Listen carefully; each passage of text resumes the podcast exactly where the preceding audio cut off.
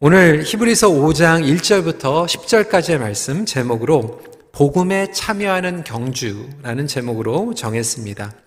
Today's sermon title is Running for the Sake of the Gospel. 예수님의 몸된 교회는 복음 선포를 위하여 거룩한 부르심을 받았습니다. The body of Jesus Christ is called to run the race of preaching the gospel. 저와 여러분들은 열심히 뛰어가고 있습니다. 우리 부모님들은 열심히 자녀들을 양육하고 있고요. 우리 청년들은 열심히 공부하고 또 직장을 통해서 일하고 있습니다. 아, 정말 이 급변하는 세상 가운데에서 열심히 뛰지 않으면 안 되기에 우리는 최선을 다해서 달려가고 있습니다. 그런데 무엇을 위해서 달려가고 있는가? 어디를 위해서 달려가고 있는가? 이 본질적인 질문을 하는 것은 매우 중요합니다. 여러분들이 왜 지금 이 시간에 나와서 예배를 하고 계십니까? 무엇을 위해서 교회가 존재합니까? 무엇을 위해서 선교 컨퍼런스를 하고 있습니까? 사도 바울은 고린도전서 9장 23절부터 25절까지 저희들에게 다시 이 말씀을 전하고 있습니다. 내가 복음을 위하여 모든 것을 행함은 복음의 참여하고자 함이라.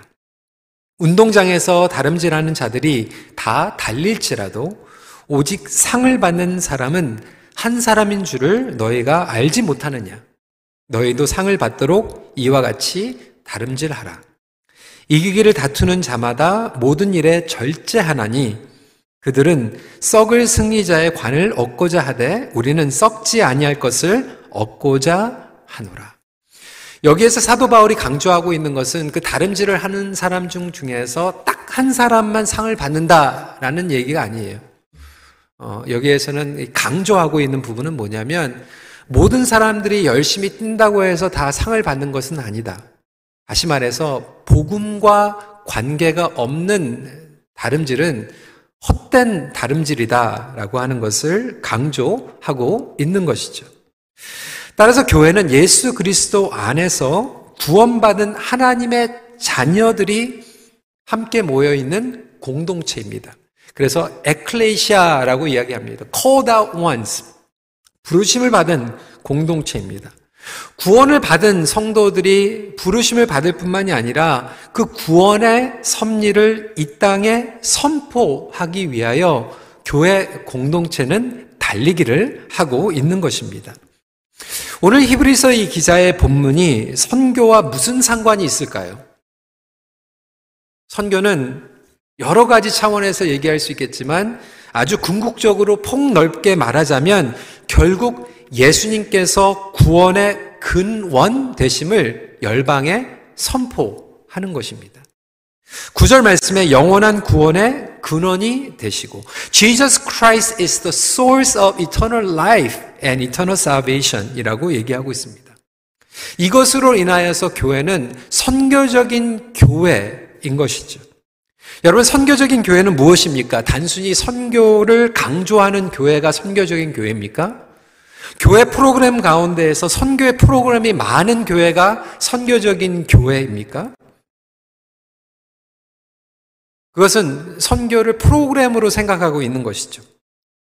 저는 예전에 어, 어떤 선교 집회에 가게 되면 어, 목사님들의 이러한 설교를 많이 들었습니다. 여러분, 선교 많이 하면 교회가 부흥이 됩니다. 그래서 선교해야 됩니다. 어떻게 보면 이 선교가 방법론으로 인식이 되는 거죠. 아, 그래? 우리 교회 부흥하면 좋겠는데 보니까 선교 많이 하는 교회가 부흥하더라. 그래서 우리도 선교 많이 해야 되겠다. 어떤 분들은 이렇게 얘기합니다. 한인교회, 이민교회. 하나님께서는 이스라엘 백성을 택하신 것 같이 이제는 한국 교회를 선택하셨습니다. 그래서 한국 교회는 선교를 해야 됩니다. 물론 다 부정할 수 없습니다. 하나님께서는 한국 교회에 특별하게 주신 사명이 있습니다. 그리고 그것을 감당해야 합니다. 하지만 그것이 왜곡이 되어서 어떤 경우에는 그것을 교만하게 받아들이는 것이죠. 우리가 선교하는 것처럼, 우리만 선교하는 것처럼 착각합니다. 여러분, 그렇지 않아요. 그러다 보니까 선교가 우선순위에서 어렵게 되면 밀려나가야 되는 거죠. 교회 재정이 어려워지면 선교비를 어, 계속해서 긴축 재정을 하게 되고요. 이 팬데믹 가운데에서 과연 이 선교에 대해서 얘기를 해야 되는가? 질문을 하는 분들도 있을지 모르겠어요. 하지만 오늘 히브리서의 기자는 분명하게 얘기하고 있습니다. 여러분 히브리서의 목적은 잘 아시죠? 핍박받고 환난 가운데 있는 형제 자매들을 어떻게 하면 격려할 것인가? 어떻게 보면 목회 상담적인 편지를 쓰고 있는 거예요. pastoral counseling이에요. 여러분 pastoral counseling에서 어려움 가운데 있는 성도들에게 어떻게 격려합니까? 힘들지? 단단해. 조금만 더 참어. 다시 일어나. 이렇게 격려하는 부분도 필요합니다. 하지만 또 한편으로는 그들을 도전하는 것도 필요합니다. Wake up! 하나님께서 우리에게 주신 본질이 무엇인지를 다시 한번 확인하고 일어나야 된다라고 하는 거예요. 때로는 가장이 팬데믹 가운데서 어려울 때 격려해야 되죠. 아버지 힘내세요. 여보 힘내. 괜찮아? 이런 격려도 필요하지만 때로는 아버지, 우리 아버지예요. 우리 가장이에요. 하나님의 말씀이 이 양, 모든 양면을 가지고 있는 것처럼 정말로 어려워하는 분들에게 comfort를 주는 부분이 있지만 또 한면으로는 그 모든 것들을 잃어버리고 무기력 가운데 살아가고 있는 자들에게 도전하고 이렇게 세우는 양쪽의 능력을 가지고 있는 것 같이 어려운 히브리 유대인들에게 이 목회 상담을 하면서 그들에게 본질에 대해서 도전시키고 있는 거죠. 코로나 시대, 뉴노멀 시대 급변하는 가운데에서 살아가고 있는 우리들. 점점 편한 것들, 안전한 것들을 찾아가는 이 시대 가운데에서 우리의 신변, 그리고 보호, 프로텍션 하는 것도 중요하지만 여러분, 어떻게 하면 믿음이 흔들리지 않을까? 본질로 돌아가는 것이 가장 필요합니다. 그래서 오늘 이 선교적인 메시지를 통해서 세 가지를 함께 나누길 원하는데, The Essence Identity Calling입니다. 그래서 교회의 복음의 본질이 무엇인가? The essence of the gospel. 그리고 두 번째로 identity of the church. 교회의 정체성은 무엇인가? 세 번째로 the calling, 역할은 무엇인가에 대해서 함께 나누도록 하겠습니다. 첫 번째로 에센스입니다. The essence of the church. 교회 밖에서 성육신적 복음을 드러내는 경주입니다. 본문은 예수님께서 우리에게 대제사장으로 오심을 강조하고 있습니다. 여러분 그 당시에 대제사장의 조건은 무엇이었나요? 공동체를 대표하는 거예요. 공동체 일원이에요. 그래서 그 공동체 일원 대표해서 하나님 앞에 예물과 속죄 제사를 드리는 거였어요. 아웃사이더가 와가지고 대제사장이 되는 것이 아니었어요. 그 공동체 안에서 대표해서 대제사장의 사명을 감당했습니다. 1절 말씀입니다. 대제사장마다 사람 가운데에서 택한 자임으로 하나님께 속한 일에 사람을 위하여 예물과 속죄하는 제사를 드리게 하나니. 그래서 예수님께서는 우리의 대 제사장이시기 때문에 성육신으로 이 땅에 오셔서 우리와 함께 살아가셨습니다. 그리고 우리의 죄를 위하여 강구하실 뿐만이 아니라 인간의 죄, 연약함, 추함을 위하여서 십자가에서 보혈을 흘리셨어요. 구약의 대제사장들은 해마다 임시적인 제사를 드렸기 때문에 또 죄를 짓게 되면 또 제사를 드리고 또 예물을 드려야 됐지만 예수님께서는 퍼펙한 하이프리스트로 오셔서 온전한 대성물이 되시고 우리를 위하여 영원한 대속의 죄값을 치르셨다고 하는 것이죠. 이것은 무엇을 의미합니까? 우리에게 거룩을 요구하신 것이 아니라 거룩이 우리에게 찾아오셨다라고 하는 거예요. 그리고 우리를 거룩하게 만드셨습니다. 우리는 복음에 대해서 때로는 잘못된 이해를 가지고 있을 때가 있어요. 심지어는 복음주의 교회를 다니면서도 어떤 분들은 아, 뭐 미국, 캐나다는 기독교 국가니까 우리는 교회를 다니는 거고 뭐 회교도 국가에 있으면 회교를 믿는 게 아닌가? 그 정상이 아닌가? 뭐 굳이 뭐 그렇게 회교도 나라까지 가 가지고 복음을 전해야 되는가? 여러분들은 어떻게 생각하십니까? Radical이라고 하는 책에서 데이비드 플랫은 그렇게 얘기합니다. 선교지에 갔는데 다른 종교 지도자들이 그렇게 얘기를 하는 거예요. 아, 당신의 종교, 기독교 존중합니다. 그런데 우리의 종교도 사실 산 위로 올라가는 게 길은 다르지만 결국 올라가다 보면 산 정상에서 그냥 똑같이 만나는 겁니다. 뭐 굳이 기독교로 개종할 필요가 있습니까? All religions lead to same. 그것에서 데이비드 플랫 목사님은 그렇게 얘기했습니다. No, that's not true. 우리가 믿는 하나님은 우리가 거룩과 종교의 모습으로 산 위에 올라가는 종교가 아니라 하나님께서 산 위로 내려오신 것이라고요. 여러분 믿으십니까? 그것이 기독교의 진리입니다. 다른 종교들은 스스로 거룩한 행위로, 종교적인 행위로 노력해서 산 위로 올라오라고 하는 거예요. 하지만 하나님의 복음은 선육칭적인 복음이기 때문에 거룩과 하나님의 의가 우리에게 다가오신 거예요. 우리에게 거룩하라고 말씀하신 것이 아니라 우리를 거룩하게 만드셨어요. 그래서 복음의 핵심의 본질은 성육신적인 DNA를 가지고 있습니다. 그리고 성육신적인 DNA는 곧 선교적인 DNA입니다. 이것이 복음의 DNA예요. 그래서 정말로 복음을 믿는다라고 하는 것은 성육신적인 삶을 살아갈 수밖에 없고 선교적으로 살아갈 수밖에 없어요. 내 안에 이 선교적인 DNA가 없다라고 하는 것은 어떻게 보면 종교적인 삶을 살아가는 것이지 복음을 이해하지 못하고 살아가는 걸 수 있습니다. 끊임없이 복음이 없는 사람에게 다가가고 나에게 머물러 있는 것이 아니라 밖으로 흘러가고 예수님을 알지 못하는 이들에게 예수님을 자랑하고 싶고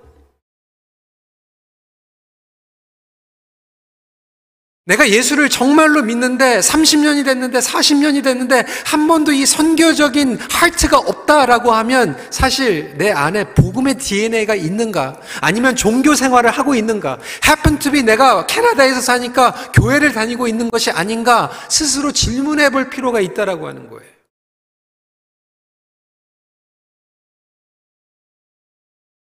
크리스토퍼 라이트는 선교적이 아니라면 교회는 교회가 아니다라고 이야기하고 있습니다.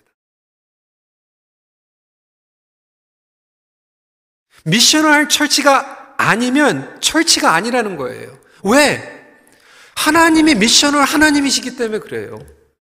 그래서 하나님께서는 독생자 아들을 파송하셨어요. 창세기에도 보면 인간을 창조하시고 다스리라고 말씀하셨던 것은 선교적인 메시지였어요. 선교적인 사명을 가지고 인간을 창조하셨고 선교적인 사명을 위해서 예수님을 보내주셨고 우리를 구원하셨고 구속하셔서 선교적인 삶을 살아가라고 교회를 세우신 거예요. 그렇기 때문에 선교적이 아니면 그 교회는 교회가 아닌 거예요. 선교는 옵션이 아닙니다. 본질입니다. 핵심입니다. 생명입니다. 교회는 단순히 조직이 아니에요. 행정 공동체가 아니에요. 건물도 아니에요. 우리가 교회입니다. 선교적인 교회가 아니라면 교회가 교회가 아니라고 얘기하는 것처럼 조금 더 줌인하면 여러분, 여러분이 선교적인 성도가 아니면 성도가 아닌 거예요. 강한 얘기죠. 하지만 맞는 얘기예요. 교회가 선교적이 아니면 교회가 아니니까. 저와 여러분들의 가정이 교회 아닙니까? 저희가 교회 아닙니까? 그러면 가정이 선교적이 아니고 우리의 individual faith가 선교적이 아니면 성도가 아닌 거예요.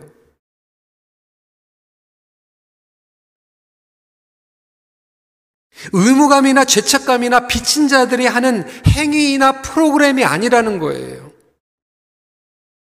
그런 이유로 저와 여러분들을 제사장 삼으셨다라고 베드로전서는 저희들에게 선포하고 있습니다. 예수님께서 성육신의 몸을 가지고 대제사장이 되신 것처럼 저와 여러분들을 제사장으로 부르셨다라고 하는 거예요. 베드로전서 2장 9절 말씀입니다. 그러나 너희는 택하신 족속이요 왕 같은 제사장들이요 거룩한 나라요 그의 소유가 된 백성이니 이는 너희를 어두운 데서 불러내어 그의 기이한 빛에 들어가게 하신 이의 아름다운 덕을 선포하게 하려 하심이라 이게 선교라는 거예요. 아름다운 덕을 선포하는 것. 여기서 중요한 것은 하나님의 소유된 백성이라고 얘기하고 있는데 이것을 영어로 어떻게 표현하고 있냐면 peculiar people이라고 얘기하고 있어요. peculiar people. peculiar people이 어떤 뜻인지 알아요? 독특한 특이한 하나님의 백성들이다. 조금 더 심하게 얘기하면 골 때리는 하나님의 백성들이다. 특이하다.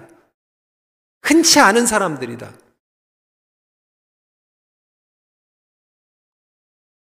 복음에 미친 사람들이다. 밖에서 찾아볼 수 없는 사람들이다. 얌전하게 우리끼리 모이는 것은 복음이 아닙니다. 우리끼리 모여서는 하나님 예배하고 으쌰으쌰 해가지고 힘 받아가지고 결국 흩어져서 하나님의 복음을 전하는 것이 예수 그리스도의 유기체라는 거예요. 여러분, 그래서 우리가 자녀들을 키울 때도요, 많은 부모님들이 기도하잖아요. 불안불안하잖아요. 고등학교 다닐 때까지는 부모 품에서 교회를 다녔는데, 대학교에 가니까, 사회로 들어가니까, 막 믿음이 흔들거린다고, 보호해달라고, 하나님 지켜주세요. 이렇게 기도하잖아요. 어떻게 보면 우리가 자녀들을 약하게 키운 거예요. 우리는 자녀들을 어떻게 키웠습니까? 세상 바깥에서 그들과 똑같이 경쟁하게 그렇게 키웠어요. 더 잘해야 돼. 더 열심히 해야 돼. 세상에 살아가는 사람들과 똑같이 경쟁하려고 키웠기 때문에 불안한 거예요. 예수 믿는 아이들을 양육할 때 하나님께서 우리에게 주시는 것은 우리 자녀들을 다르게 키우라는 거예요. 독특하게 키우라는 거예요. 세상에서 볼 수 없는 유니크한 사람으로 키우라는 거예요. 안에서만 데리고 있는 것이 아니라 밖으로 내보내서 그래서 사회로 나가고 학교로 들어가고 잡을 잡고 정치계로 들어가고 주유사로 들어가서 정말로 똑같은 사람으로 키운 찍어내는 것이 아니라 거기에서 볼 수 없는 독특한 사람들로 보내라는 거예요.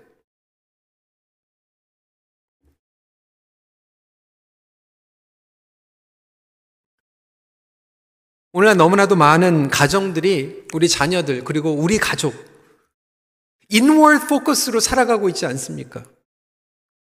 복음적인 교회라고 하는 것, 복음적인 가정, 자녀 양육은 아워드거든요. 계속해서 내보내는 거예요. 품 안에 데리고 있는 게 아니에요. 자꾸 안으로만 데리고 있으니까 고여드는 거예요. 썩는 거예요. 안에서 곰고 터지는 거예요. 자꾸 싸우는 거예요.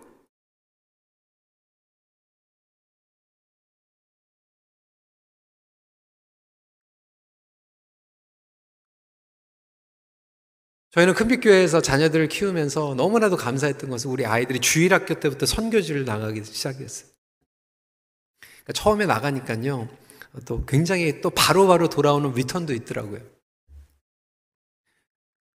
2주 동안 샤워도 못하고 뭐 고생하니까 집에 와가지고 엄마 아빠 고마워요. 샤워하면서 고마워. 밥 해주니까 고마워하고. 너무 편하게 자라다가 고생하니까 고마운 거 아는 거죠. 그것도 한두 번이죠. 계속해서 나가다 보니까 아이들이 가가지고 느끼기 시작하는 거예요. 세계를 보는 거예요. 세상을 품기 시작하는 거예요. 꿈을 꾸기 시작하는 거예요. 캄보디아 갔는데 태어나서부터 에이즈 감염되는 친구들 얘네들은 왜 이렇게 어려운 가운데 살아가고 있을까? 얘네들에게 필요한 것은 무엇일까? 고민하게 되고요. 나는 앞으로 어떻게 살아가야 될 것인가? 무엇을 위해서 공부해야 될 것인가? 고민하게 되고요.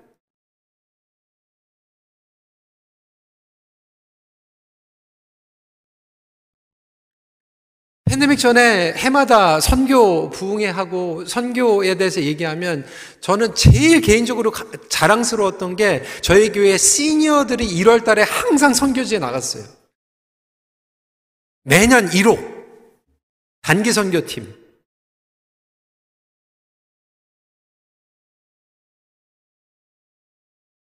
우리 교회 어르신들이 선교에 갔다 오시니까요. 우리 교회는 뭐 교회에서 뭐 뭐 카페트를 파란색으로 했는지 빨간색으로 이런 거 가지고 안 싸우고요. 커피를 마시는지 국밥을 먹는지 이거 가지고 안 싸운 거예요. There's a bigger picture.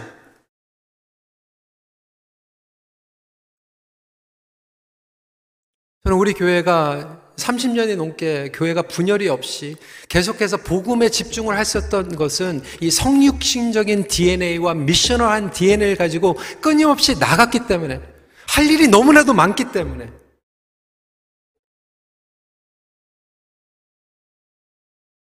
오늘날 이 코로나와 이 팬데믹 가운데에서 우리는 무엇에 집중하고 있습니까? 내 필요, 내 자식 건강, 나의 문제, 이것에 계속해서 집중하는 거예요. 여러분 집중하다 보니까 헤어나올 수가 없어요. 선교적이라고 하는 것은 무엇입니까? 우리가 멀리 못 가도요, 내 옆에 있는 사람들, 집사님 어떻게 지내세요? 내 기도 제목에만 집중하는 것이 아니라 다른 사람들을 위해서 기도하고,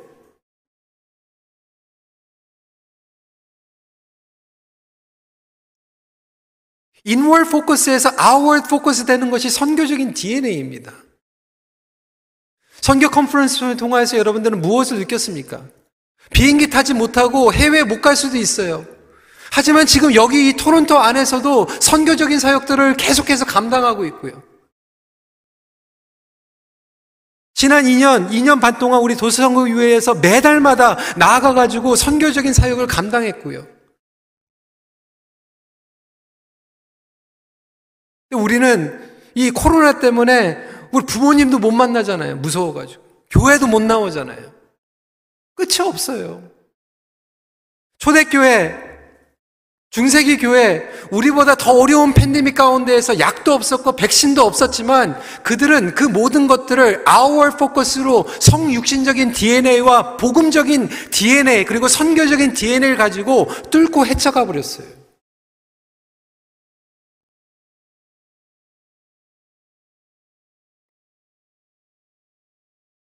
요즘 최근에 북미에 보니까요, 이 저널들이 많이 나오는데 굉장히 재밌는 저널들도 많이 있어요. 어떤 타픽이냐면, 팬데믹 후에 다시 어떻게 프렌십을 시작할 것인가. 2년 동안 막 집에서만 고립되어 있으니까 심지어는 밖에 나가가지고 친구를 어떻게 사귀어야 되는지도 모르는 거예요. How to make friends after COVID.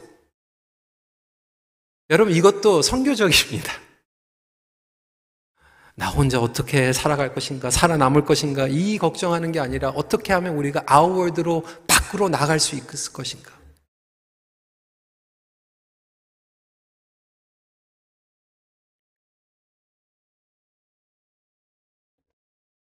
두 번째, the lordship of the church. 예배를 통해 하나님의 통치권을 선포하는 경주입니다. 히브리서 기자는 여기에서 어, 멜기세덱 제사장을 언급하고 있어요. 성경 공부를 좀 하신 분들은 멜기세덱 많이 들어보셨죠? 예수 그리스도의 예표입니다. 근데 오늘은 너무 신학적으로 들어가지 않고요. 이제 몇 주에 또 멜기세덱에 대해서 설교를 할 테니까. 그런데 오늘 굉장히 중요한 포인트 뭐냐면 예수 그리스도께서 아론의 반열을 따른 대제사장이 아니라 멜기세덱의 반열을 따른 대제사장이다라고 설명을 하고 있어요. 그럼 아론의 반열은 뭐고 멜기세덱의 반열은 뭔가 그냥 쉽게 여러분 풀이할게요. 여러분 아론이요 대제사장이었지만 아, 아론이 사람들의 예배를 받지는 않았습니다. 그런데 멜기세덱은 어디에서 왔는지 모르지만 아브라함은 그가 경배를 받아야 될 존재인지 알고 그에게 경배했어요. 그리고 11조를 드렸어요. 다른 거는 다 몰라도 이 멜기세덱의 반열로 오신 예수 그리스도라고 하는 것은 통치권을 가지고 계시고 왕권을 가지고 계시고 아브라함의 예배를 받기에 합당하신 분이라는 거예요. 10편 110편 4절 말씀입니다.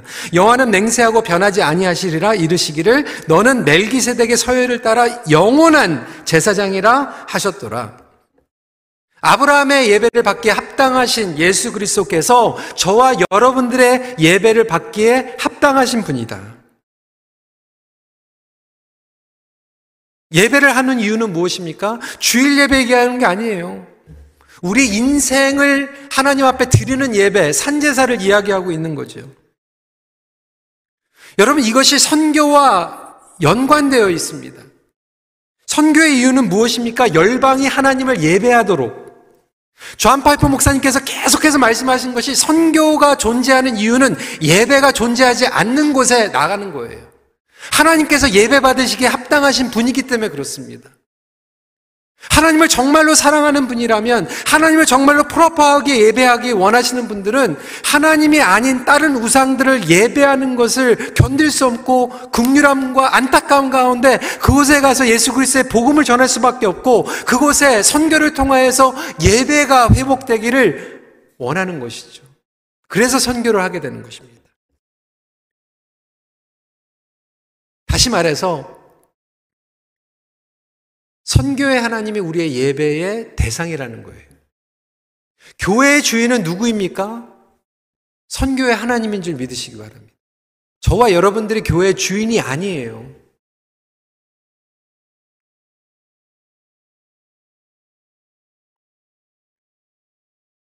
선교의 하나님이 여러분 가정의 주인인 줄 믿으시기 바랍니다.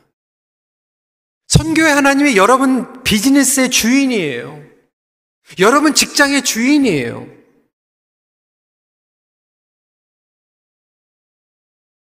근데 오늘날 주인이 바뀌어졌어요. 다음은 실제 이야기입니다, 여러분. 1996년도에 캐나다 뉴파운드에 지역을 지나가던 미 해군 함대가 멀리서 레이더로 뭔가를 업젝트를 보게 돼요. 근데 보니까 계속 가면 충돌이 일어날 것 같은 거예요. 그래서 교신이 시작이 되었습니다. 이 기록된 교신이에요. 통신 기록입니다. 미 해군. 충돌을 피하기 위하여 북쪽 15도 방향으로 우회하기 바람, 응답 바람. Canadian이 이제 respond 하는 거예요. 충돌을 피하기 위하여 차라리 당신이 항로를 남쪽 15도 방향으로 우회하기 바람, 응답 바람. 미 해군. 나는 미 해군 함정, 함장이다. 되풀이 말한다. 항로를 수정해라. 케네디안이 이렇게 얘기합니다. 안 된다. 당신이 항로를 우회해라. 제발.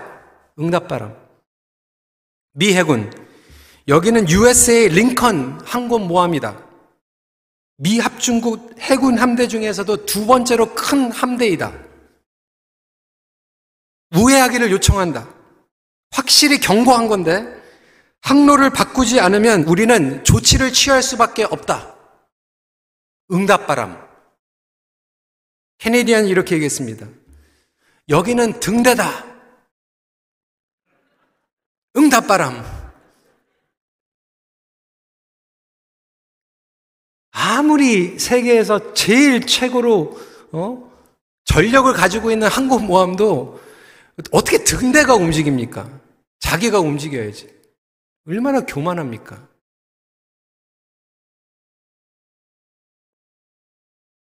그 선교의 하나님, 하나님의 말씀이 주인이 되고 우리가 움직여야 되는데 우리는 하나님이 하나 선교의 주인이 되어 버렸어요, 우리가.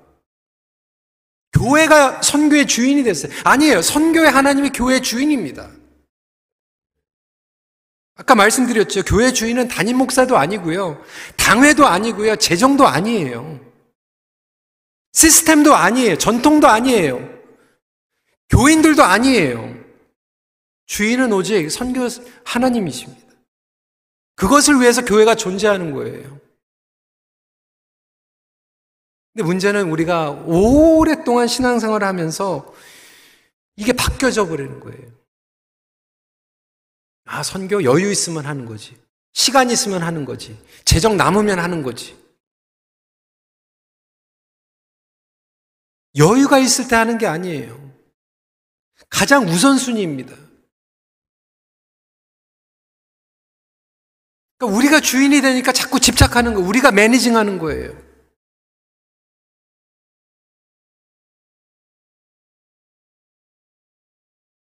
그래서 교회 리더십들을 우리가 세울 때 굉장히 중요한 것은 DNA가 어떤 DNA인가? 성육신적인 DNA, 복음적인 DNA를 가지고 있는가? 이게 없으면 교회 리더십에 대해서 매니징 하려고 그러는 거예요. 통제하기 시작하는 거예요. 고여드는 거예요. 예전에 우리가 순수하게 밖에 나가서 하나님 말씀을 전하고 전도하고 선교했는데 점점 교회에서 오래 있을수록 그냥 나가지 못하는 거예요. 정체되는 거예요. 묶여 있는 거예요. 교회뿐만이 아니에요, 여러분. 우리 청년들 직장 그리고 공부 커리어 할 때 하나님과 딜하기 위한 선교하지 마세요. 하나님 제가 선교 갔다 오면 어 이거 기도 제목 들어 주실 거죠? 딜하기 위해서 선교하는 게 아니에요. 선교를 위해서 공부하는 거예요. 하나님 제가 어떻게 하면 미션을 한 라이프를 살아갈 수 있을까? 하나님이 주인이 되시기 때문에 제가 잡을 잡게 해주세요. 하나님이 주인이 되시기 때문에 제가 결혼하게 해주세요. 하나님이 주인이 되시기 때문에 우리 아녀들 장흑하게 해주세요. 이렇게 오너십이, 롤십이 바뀔 때 제자리로 본질의 목표를 회복할 수 있는 줄 믿으시기 바랍니다. 근데 자꾸 우리는 우리가 안 바뀌고 하나님을 바꾸려고 그러는 거예요.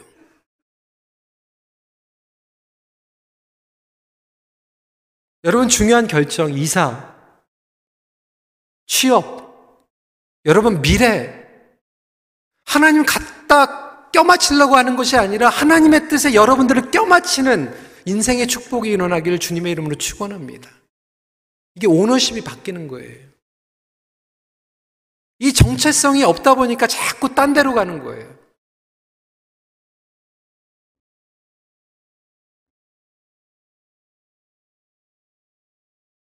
이 오너십이 헷갈리니까 불안해지는 거예요.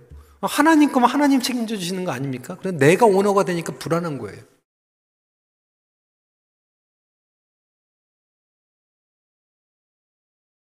마지막 포인트입니다. The calling of the church. 영원 구원의 고통을 함께 감당하는 경주입니다. 4절 말씀에 이 종기는 아무도 스스로 취하지 못하고 오직 아론과 같이 하나님 부르심을 받은 자라야 할 것이니라 여기에서 이야기하고 있는 핵심은 뭐냐면 구원은 절대로 우리 힘으로 이룰 수 있는 것이 아니라 하나님께서 이루시는 것이다. 특별한 자격이 있는 것이 아니다. 우리는 부족함과 연약함 가운데서도 하나님께서 강권적으로 택하시고 저희들을 구원해 주신 거예요. 여러분 믿으십니까? 저와 여러분들은 택함을 받았기 때문에 이곳에 있는 거예요. 우리가 잘나서 이곳에 있는 게 아니에요.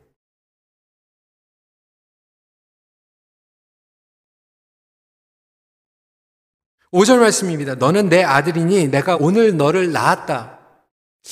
굉장히 중요한 이야기입니다.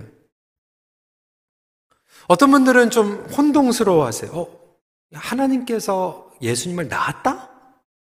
어? 그럼 예수님께서 원래 태초부터 계신 분인 줄 알았는데 뭐 낳았다 그러면 다음에 생기신 분인가? 이것 때문에 헷갈려 하신 분들도 계시거든요. 근데 여기에서 하나님께서 이 말씀을 통해서 강조하시는 분은 뭐냐면 뭐 정말로 예수님을 낳았다 이 말씀이 아니고요. 그리고 어떻게 아버지가 아들을 낳습니까? 어머니가 낳는 거 아니에요? 어머니가 자식 낳는 거 아니에요? 여러분, 아버지가 자식을 낳습니까? 어머니가 자식을 낳습니까? 어머니가 낳았잖아요. 근데 여기에서 지금 이야기하고 있는 것은 뭐냐면, 어머니가 자식을 낳을 때 어떤 고통을 갖게 되죠? 출산의 고통을 갖게 됩니다. 그래서 자기의 고통으로 낳은 자식은 절대로 못 있습니다. 그리고 내 새끼예요. 그런데 지금 아버지 하나님께서 예수님을 낳았다라고 하는 얘기는 뭐냐면 우리의 구원을 위해서 그 어머니가 출산의 고통을 감당하는 것 같이 독생자 예수 그리스도를 이 땅에 보셔서 십자가에서 못 바꾸고 죽게 하실까지 그 고통을 다 감당하시고 저와 여러분들에게 생명의 열매를 주셨다라고 하는 거예요. 이것이 구원의 고통입니다. 출산의 고통이에요. 그것을 지금 상징적으로 설명하고 있는 거예요. 저와 여러분들이 이해할 수 있도록. 인류의 구원을 위하여 고통까지도 감당하시고 어머니가 자식을 낳기 위해서 정말 찢어지고 아픈 그 고통을 다 가누면서 하나님께서는 예수 그리스도에게 모든 것을 쏘아놓으시고 거셨다라고 하는 거예요. 그리고 저희들을 택하셨고 우리를 온전하게 만드시고 거룩하게 만드시는 하나님의 작정하신 계획이 구원이라고 하는 거예요. 이 구원의 사역을 위해서 저와 여러분들을 부르셨다라고 하는 거예요. 교회는 출산의 고통을 동역하는 공동체입니다. 이것이 저와 여러분들의 역할입니다.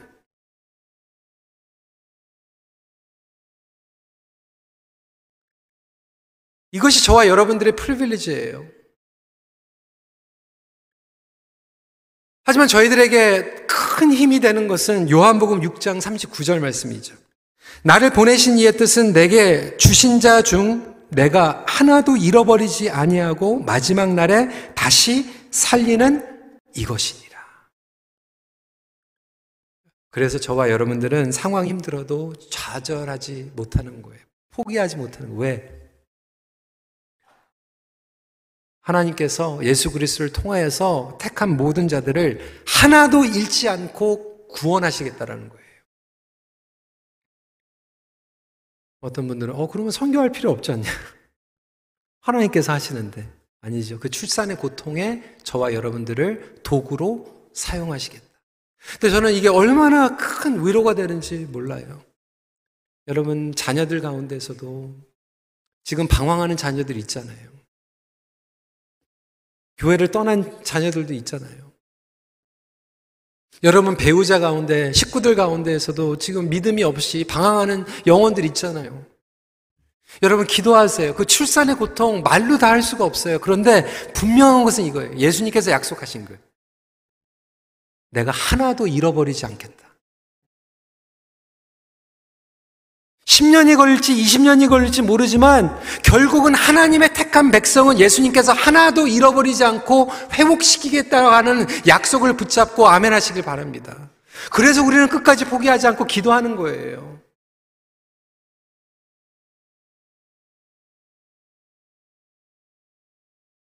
여러분들이 눈 감고 구원하실지 모르겠어요.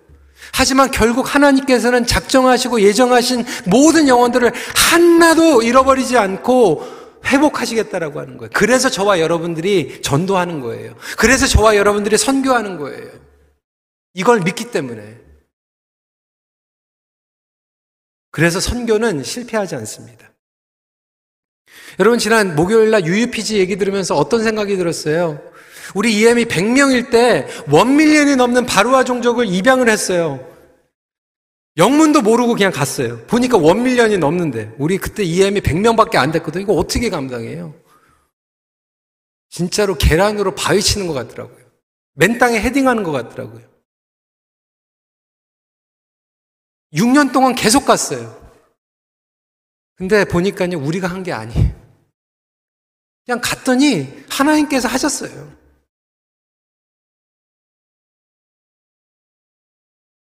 이제 더 이상 그 종족은 미개척, 미전도 종족이 아니에요. 하나님께서 하신 거예요. 가다 보니까 하나님께서 하시는 거예요. 이것이 바로 여러분 선교의 열매입니다. 출산의 고통이에요. 저와 여러분들은 그것에 그냥 반응하고 순종만 하면 되는 거예요. 그때의 동역의 기쁨과 열매를 맛보게 하십니다. 저는 여러분들에게 도전하고 싶습니다. 이번 선교 컨퍼런스를 통하여서 여러 가지 기도 제목이 있었어요.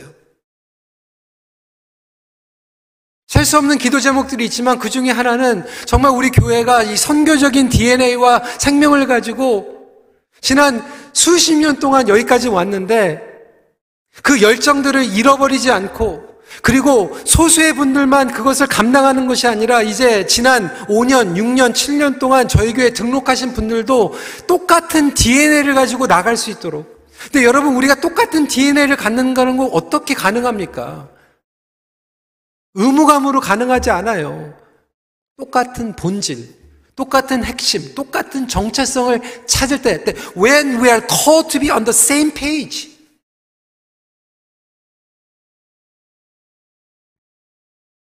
이 복음을 참여하는 경주를 뛰어갈 때 우리는 정말로 한 몸이 될 수 있다라고 하는 거죠. 여러분, 그래서 다양하게 선교할 수 있어요. 여러분, 비행기 타지 못하면요. 여러분, 지금 여기에서 할 수 있어요. 우리 목장들 얼마든지 1년에 한두 번이라도 같이 도시 선교할 수 있어요. 목장마다 선교사님들 위해서 지금 후원하고 있잖아요. 선교사님들 위해서 기도할 수 있어요.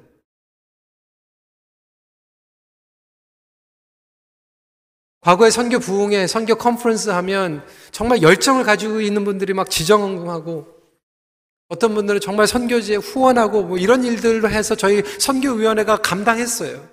그리고 올해도 그렇게 감당을 할 거예요. 하지만 이번에는 제가 기도 제목이 생겼어요. 하나님, 그냥 열정이 있는 분들이 헌금해가지고 우리 선교위원회가 살림을 하는 게 아니라 이번에는 온 성도들이 정말 10불이라도 같이 해가지고 작은 돈이라도 같이 다 모아가지고 하나가 되어서 선교를 감당하게 해주세요.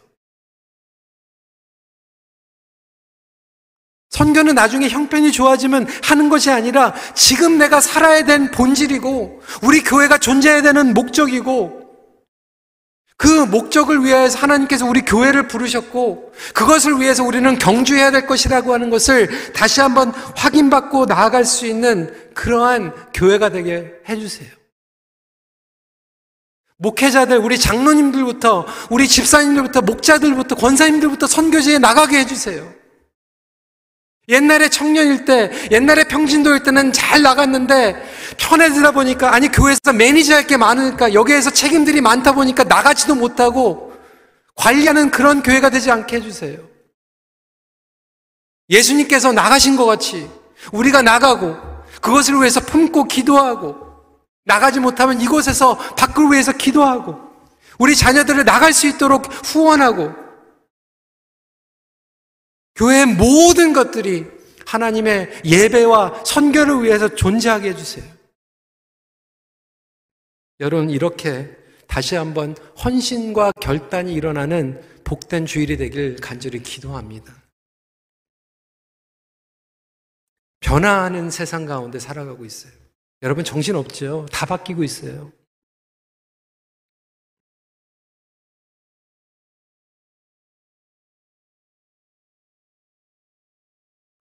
어떤 분들은 많이 질문하시더라고요. 요즘 교회 어, 광고가 참 목소리가 좋다고. 여러분들이 물으면 그 자매 누구냐고 좀 중매 쓰고 싶다고. 어떻게 발음도 그렇게 또박또박 잘하는지 여러분 그 AI예요. 이따가 한번 들어보세요. AI예요. 얼마나 그렇게 띄어쓰기도 잘하고 발음도 좋은지. 어, 그거 하는데 제가 이런 생각이 들더라고요. 앞으로 10년 후면 이제 설교도 AI로 하겠다.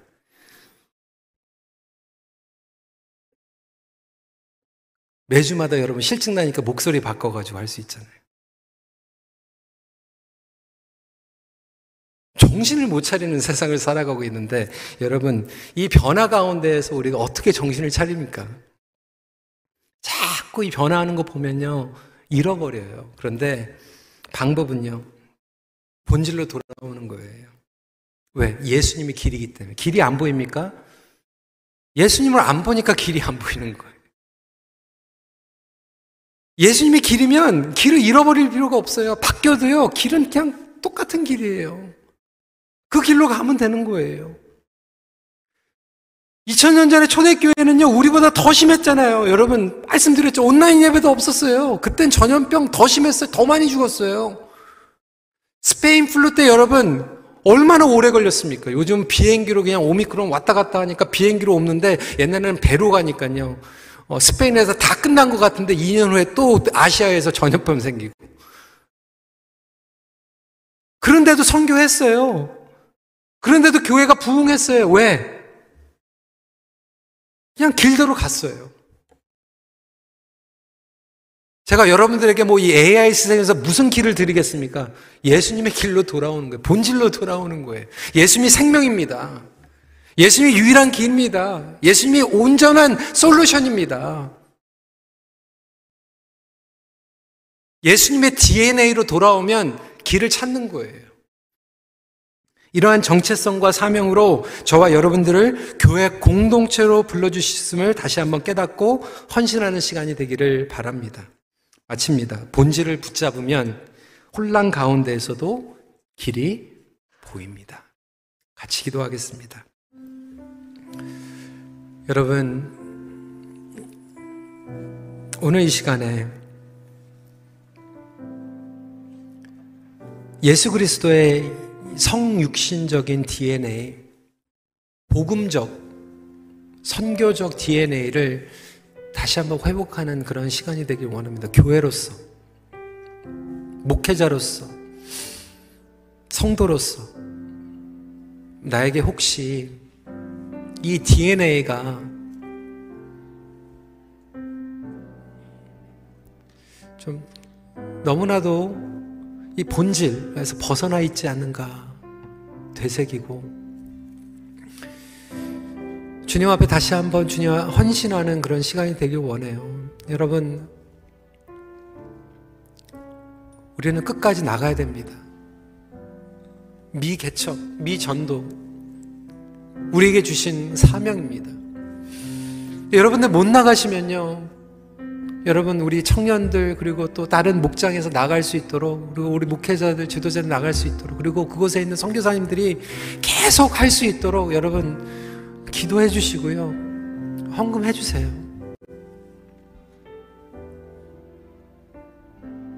그리고 나가지 못해도요, 토론토에서 그 선교지에서 온 영혼들이 있기 때문에 여러분, 우리 위원회에서 같이 나갈 때 한 달에 한 번씩 나가는데 여러분, 목장에서 1년에 한두 번이라도 같이 나가주세요. 할 수 있잖아요.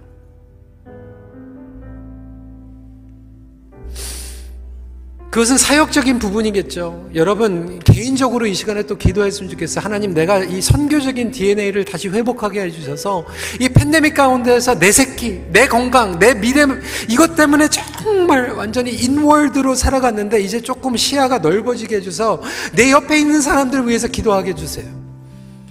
내 주위에 어려운 사람들, 복음을 알지 못하는 사람들을 위해서 품게 해주세요.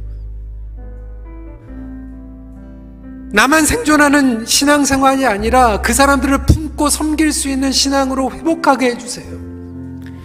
이 미셔널한 아우월드 DNA를 다시 회복하게 해주시고 우리 자녀들을 위해서 기도했으면 좋겠어요. 하나님 우리 자녀들이요.